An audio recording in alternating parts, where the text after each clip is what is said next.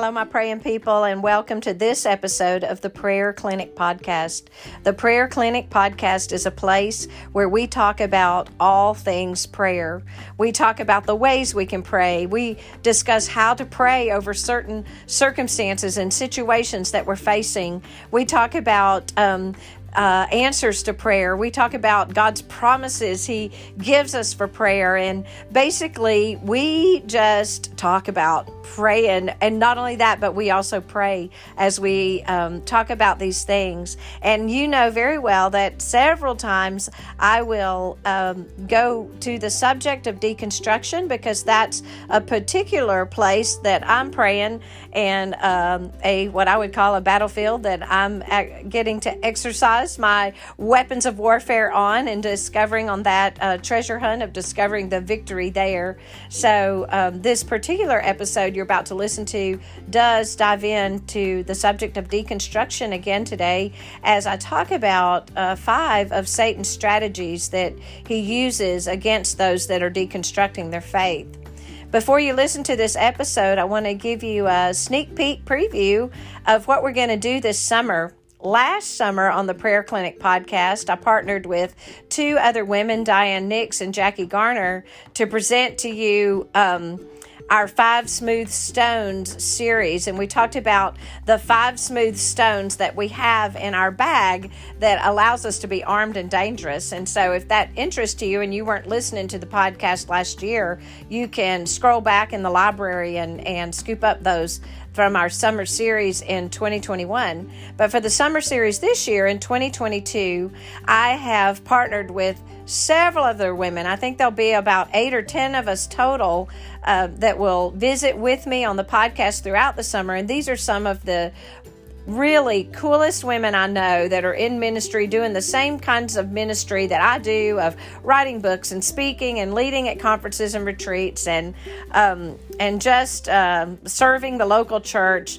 And these women and I are going to present to you the truth about women, and we're going to talk about the biblical truth about women and how that impacts us today in the world and in the church and um, you know in the advancement of the kingdom. So be looking for that. It's coming up in just a few weeks. I will start my summer series which is going to be called the truth about women.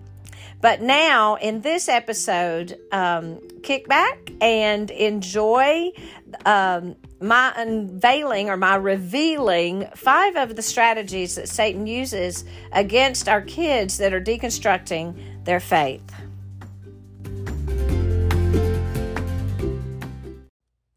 Hello, my praying people. As you know, if you've listened to my podcast for very long, one of the ordeals that I'm dealing with in my own life, one of the areas of prayer where I camp out most is in the deconstruction of faith that's going on in the lives of um, some of my children, going on in the lives of many, many people in the world today. And so when I talk about deconstruction, know that I'm talking to parents, I'm talking to people who love people that are deconstructing their faith. I am not somebody who has struggled with my faith like so many, especially young people, are doing today, but I am um, very attached to and I love very much uh, family members that are struggling with their faith, and I have very good friends who also are struggling with family members who are deconstructing their faith. And so I want to share uh, along the way on this prayer clinic podcast what I'm learning about the ways that um, deconstruction takes place. And some of, I want to expose the um, things that Satan does, I believe, in this process and how he actively engages in this battle over the souls of our of our children. Um, recently I was uh, contemplating what happened and how the progression of thoughts and um, what trails my person uh, went on to get perhaps where they are today. And of course, I don't know exactly what was going on inside of them, but I started putting together the pieces of conversations we'd had and and um, things that I've learned along the way as I sat and I reflected on on the journey itself. Most people who are deconverting aren't necessarily doing this overnight. It's usually a process, and the more they were um, passionate and real and genuine in their faith, the more complicated that process is, and perhaps even the longer it might be. But it helps me to break it down and to make a little bit of sense out of what how did this happen? Like how did this come about? I i went from this is unimaginable to being like okay it it is unimaginable and yet here i am. And so i'm trying to make sense of it um, if that makes sense to you. I hope it, it does this past Sunday, our next gen pastor, Sam Landreth, brought the message. We're in the middle of a series of messages at Thompson Station Church talking about uh, the name of the series is The Truth About. And Sam brought a powerful message called The Truth About Deconstruction. I'm going to put a link to his message in the show notes. So, in case you haven't heard it yet and you would like to take time to listen to it, I encourage you to do so because he really, in a sermon setting, uh, gave a lot of insight into what happens and what are the kind of not necessarily the steps, but the various aspects of deconstruction and and and what goes on in that. And so, um, do take time to listen to that message. But what I want to share is something that I had muddled through, and it's really five strategies that I believe have been effective in the deconstruction that le- leads to deconversion. If that is a thing, even we could get into a theological conversation about whether or not that's even possible. but honestly, right now, theological conversations are not what I'm interested in. I'm I'm really interested in understanding enough to be able to pray effectively and to be able to keep my faith bolstered and to encourage you in your faith as well, as we are iron that sharpens iron on this particular battlefield for the souls of our people who are deconstructing, deconverting, turning away from Jesus and and going after the schemes and the deceptions and the lies of the enemy. So anyway, I have five of these, five of these strategies I believe the enemy uses against people we love, and I want to share those with you. Number 1, the the enemy whispers this lie into the ears of people who are questioning their faith or beginning to question their faith. And this is what he says Look at how oppressive your Christian faith is and how hard it is to live it. In our world today, the the current of the culture is no longer Christian. And so to live according to the um, rules in the scripture is to live very contrary to the norm in our society. It is not normal to wait until after you're married to have sex. It's no longer normal to call it normal for a man to be a man and a woman to be a, a woman. It's not normal to um, to declare that sin is sin. There's just so many things that our culture has given up and denied and no longer embraces. And so, for a young person who is Christian living in the world, who's trying to live according to what the scripture says, well, they either live according to what scripture says, and that's hard or they choose to go ahead and live like the world, but deep inside they have a constant contention of um, the the teaching that they had as a child that the way they're living is contrary to what they ought to be doing, and yet um, they look around and it looks like to them that the people that don't have the the burden of the rules seem to be much happier and less inhibited than they do, and the rules become burdensome. And um, Satan says to them, "Look, look, you're you're carrying this burden of rules. It's gotten awfully heavy, hasn't it? And it would be so much easier just throw that off." And so that's the first. That's one of the first ways I believe that the enemy speaks to people that lead them toward deconstruction. He says, look at how oppressive your Christian faith is and how hard it is to live it. And um, so, as young people look at that, they're like, yeah, you know what? You're right. And then they go ahead and break the rules. And then the devil says, um, notice how much shame and guilt you're feeling. And that shame and guilt is coming from the restrictions that are created by your religion. And he'll go on to say, and this is number two notice how kind and generous and non judgmental people of other faiths or no faith at all, how kind and generous and non judgmental they are to each other.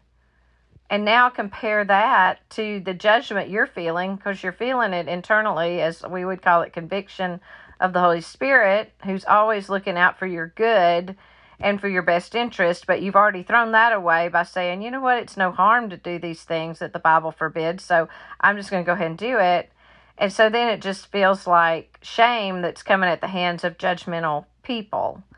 And um, the enemy can say, now compare the criticism, judgment, rejection, and hurt that you are feeling, or maybe that you've witnessed your parents or uh, other friends going through because of their experience in the church. Now, you and I both know that um, there is no perfect church. Churches are not places where we no longer struggle with sin or self or um, or temptation.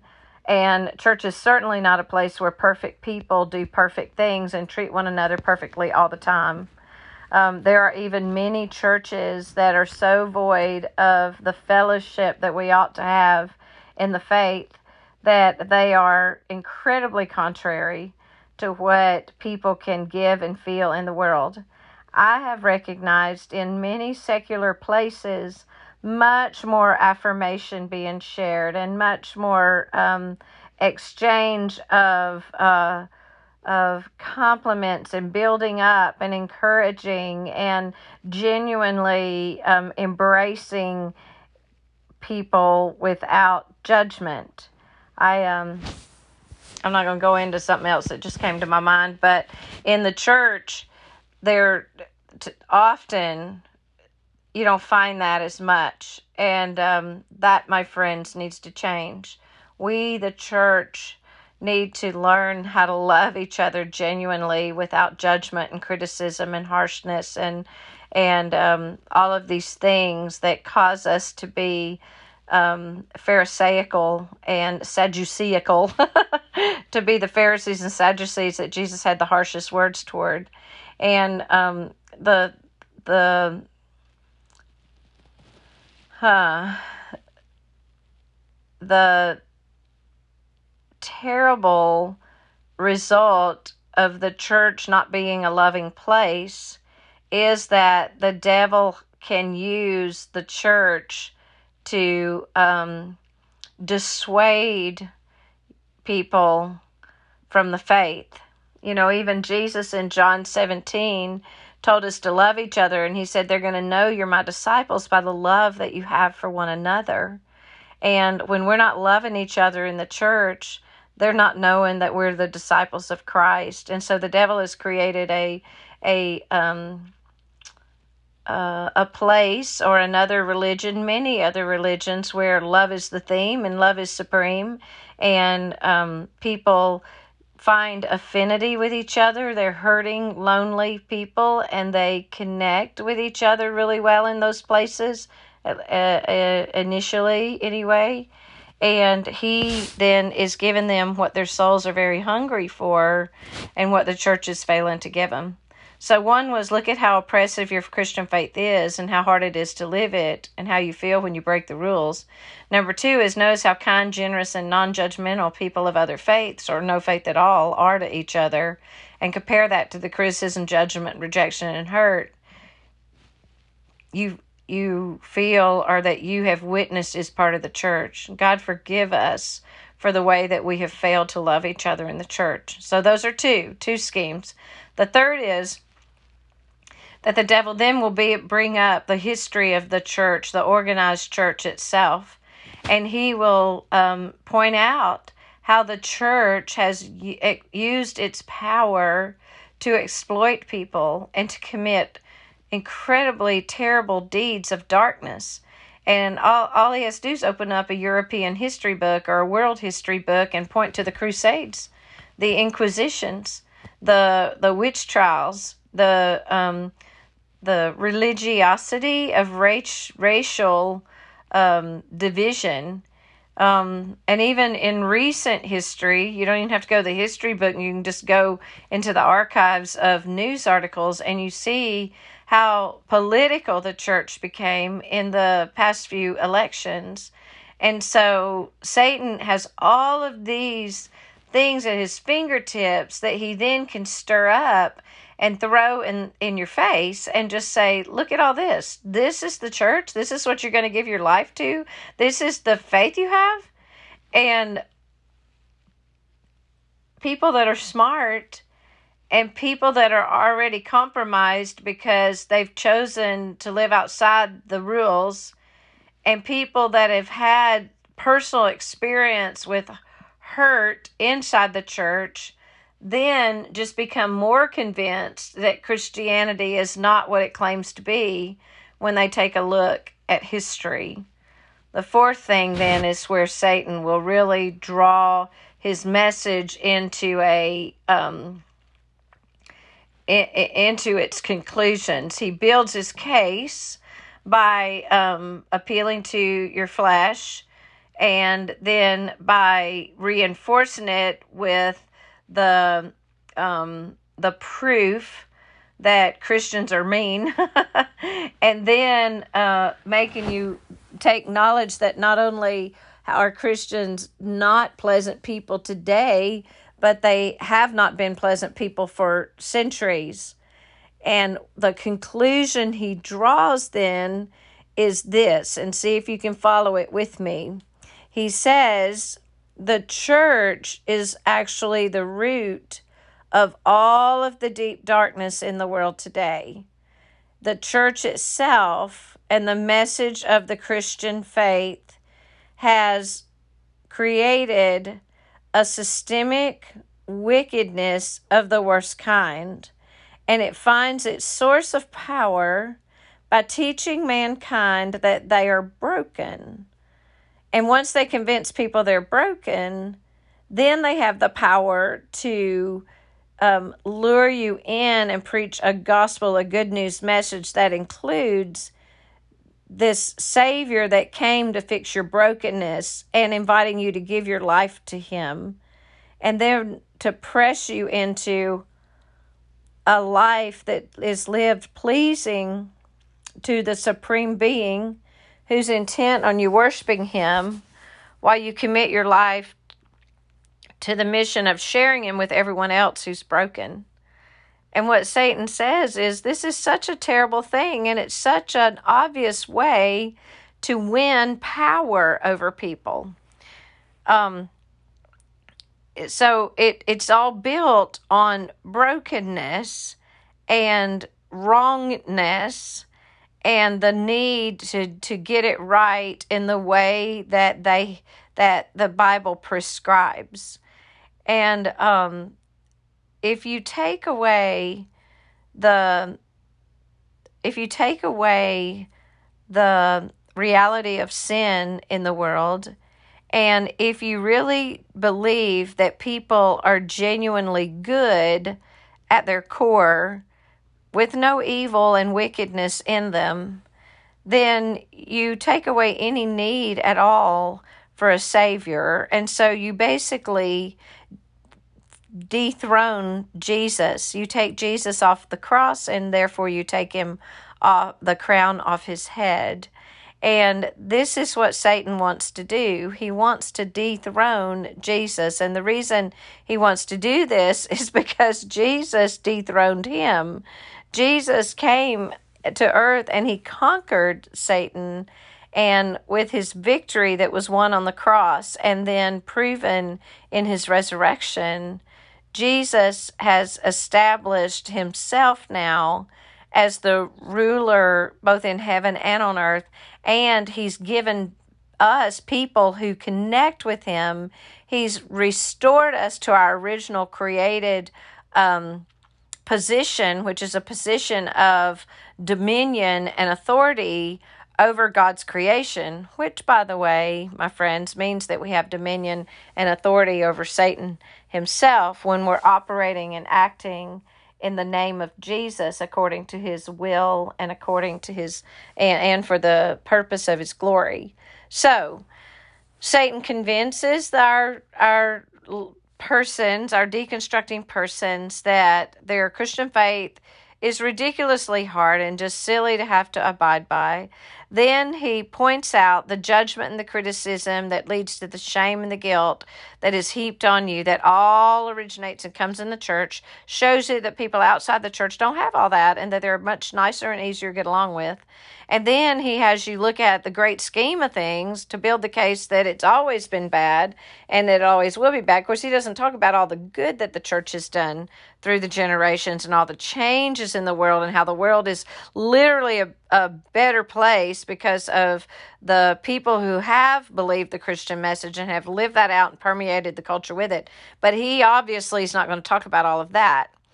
And then he whammies it in by edging you closer and closer and closer to this place of under of believing that man is innately good, not innately bad. And after he gets our people to that place, his fifth strategy that he uses is to offer then a better way.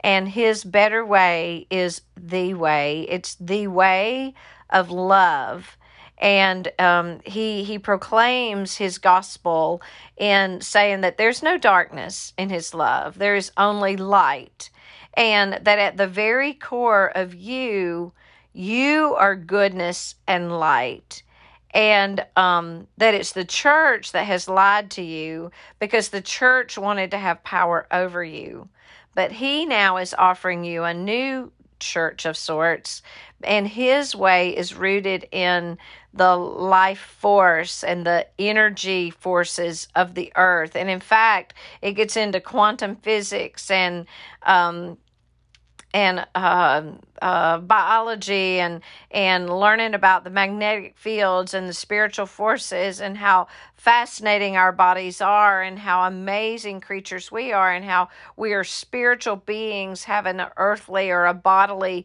experience. And he appeals to this um, this spirit in us and then he begins to tell people that they don't need God because they are God, that they themselves are divine. And many people then will slip over into believing that they have, in the same way a divine being has been, that they also have been eternally present and they are merely the reincarnation of another.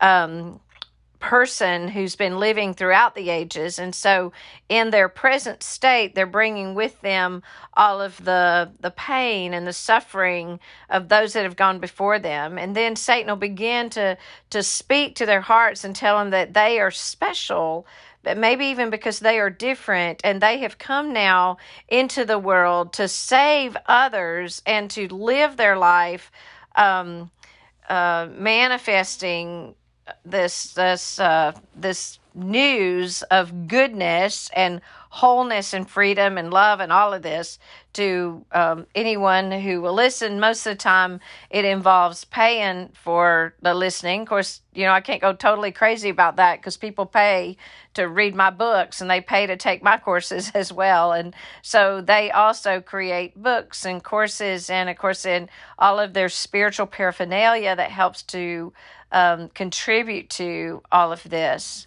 And there, there you have it. Those are the five strategies, like the progressive way that Satan will present in a believer's life. And the the thing is that we need to recognize and know is that Satan knows about our faith. He knows about our religion. He knows about um, and he knows our weaknesses. He's been watching, and he doesn't really have to um, start from the basis of straight out lies. He can start from the place of truth and then he can just shine the light on the darkest parts of us and use that to um, then so absorb people in thinking about it that way that all of their thought processes uh, unravel and and get out of control. So there you have it, and um, you may be like me and say, "Well, that's just sad. That just stinks." But here's here's where I want to take us now. It is sad and it does stink, and it's it's um it's an awful thing. But understanding that that's how Satan works, I'm not telling you this to go and talk to your person and get into a conversation with them to try to straighten them out and fix them. Now, I'm not saying you can't do that either. You you have to follow the leadership of the Holy Spirit to know whether having talking is a good idea or not a good idea. but I will tell you what is always a good idea, and that is to trust God where God's word may lo- no longer be active in the life of the person you're praying for because they're rejected his word and they are maybe not even reading his word anymore or paying any heed to it. God's word is living and active. It doesn't deactivate God's word, it just um, separates this person from the benefit of it. But the way that you can reconnect them to the benefit of God's word is for you to pray God's word back to Him regarding them. And there are so many promises, my friend, in the Word of God, promises that will directly relate to the life of your son or daughter if you're a parent. And you're going to find some of those great promises in the books of Isaiah, in the Psalms, in Jeremiah. You're going to find some perhaps even in Daniel, all over the place, but especially in those books, you're going to find a lot of promises regarding your children and your grandchildren, your great great grandchildren, all of your descendants. And we don't have to fix our people. We just have to take hold of the promises and trust our God. And so the best way to pray is to find those promises that really resonate with your spirit and um, thank God for giving them to you and then trust that He's perfectly capable of keeping those promises. He's a promise keeping God. Another way to pray in this kind of knowledge is that God would send messengers into the life of your son or daughter, other believers who are especially equipped to be able to connect with them and to um, speak truth in love to them and that will befriend them so you can pray people into their lives. And then a great way to pray when um, you're overwhelmed by the painful, perhaps, separation that this faith journey has created between you and the person you love is to um, cry out to the God who is so great by focusing in on the greatness of Him and just spend a lot of time worshiping God and praising Him for who He is and for what He has done before and what He's doing around you and stay in that place of praise and worship until your innards, your spirit, really is satisfied with the truth that you're proclaiming and see if God want, won't um, strengthen you in the inner man. And then I would say, um, when you're with this your people, um, it's best just to love on them. Just love them. Um, be engaged and in, interested in what's going on in their life, and um, continue to demonstrate allow God to demonstrate his power on the platform of your life. And one of the best ways that you can demonstrate the power of God is by not coming undone in these circumstances. Like um, the strength that you walk in and the integrity and the joy that you walk in will speak volumes as they are continuing on their journey as well.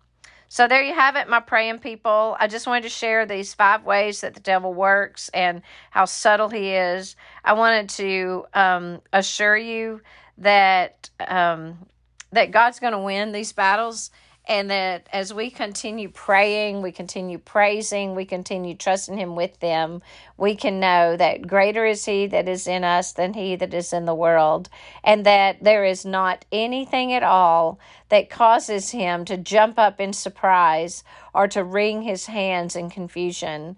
God always knows what to do, how to do it, when to do it, and He is eager to answer you when you pray. So let's keep praying.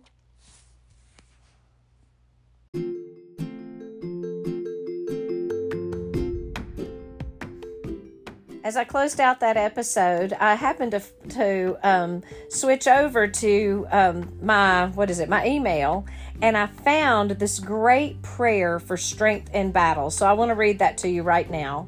Heavenly and Almighty Father, hear my prayers. You know my heart and my needs. So help me believe and trust that you are big enough for all that burdens me. You are enough. You are more than enough the bread that sustains me, the true bread that gives me eternal life. Help me to put my trust in you to be all that I need, fully yours, only yours. For you are my refuge and my strength, my comfort in the storm, my strength in the battle, my provider in the times of want, my Savior for all time. I praise your name and put my trust in you. Amen. And this comes from um, the Prayer and Possibilities Ministry. I think that's what it's called Prayer and Possibilities. I might have to try to get Miss Catherine, the leader of this ministry, on our podcast sometimes. Anyway, that's a good prayer for us as we conclude that episode of our Prayer Clinic podcast. I look forward to talking with you again next time.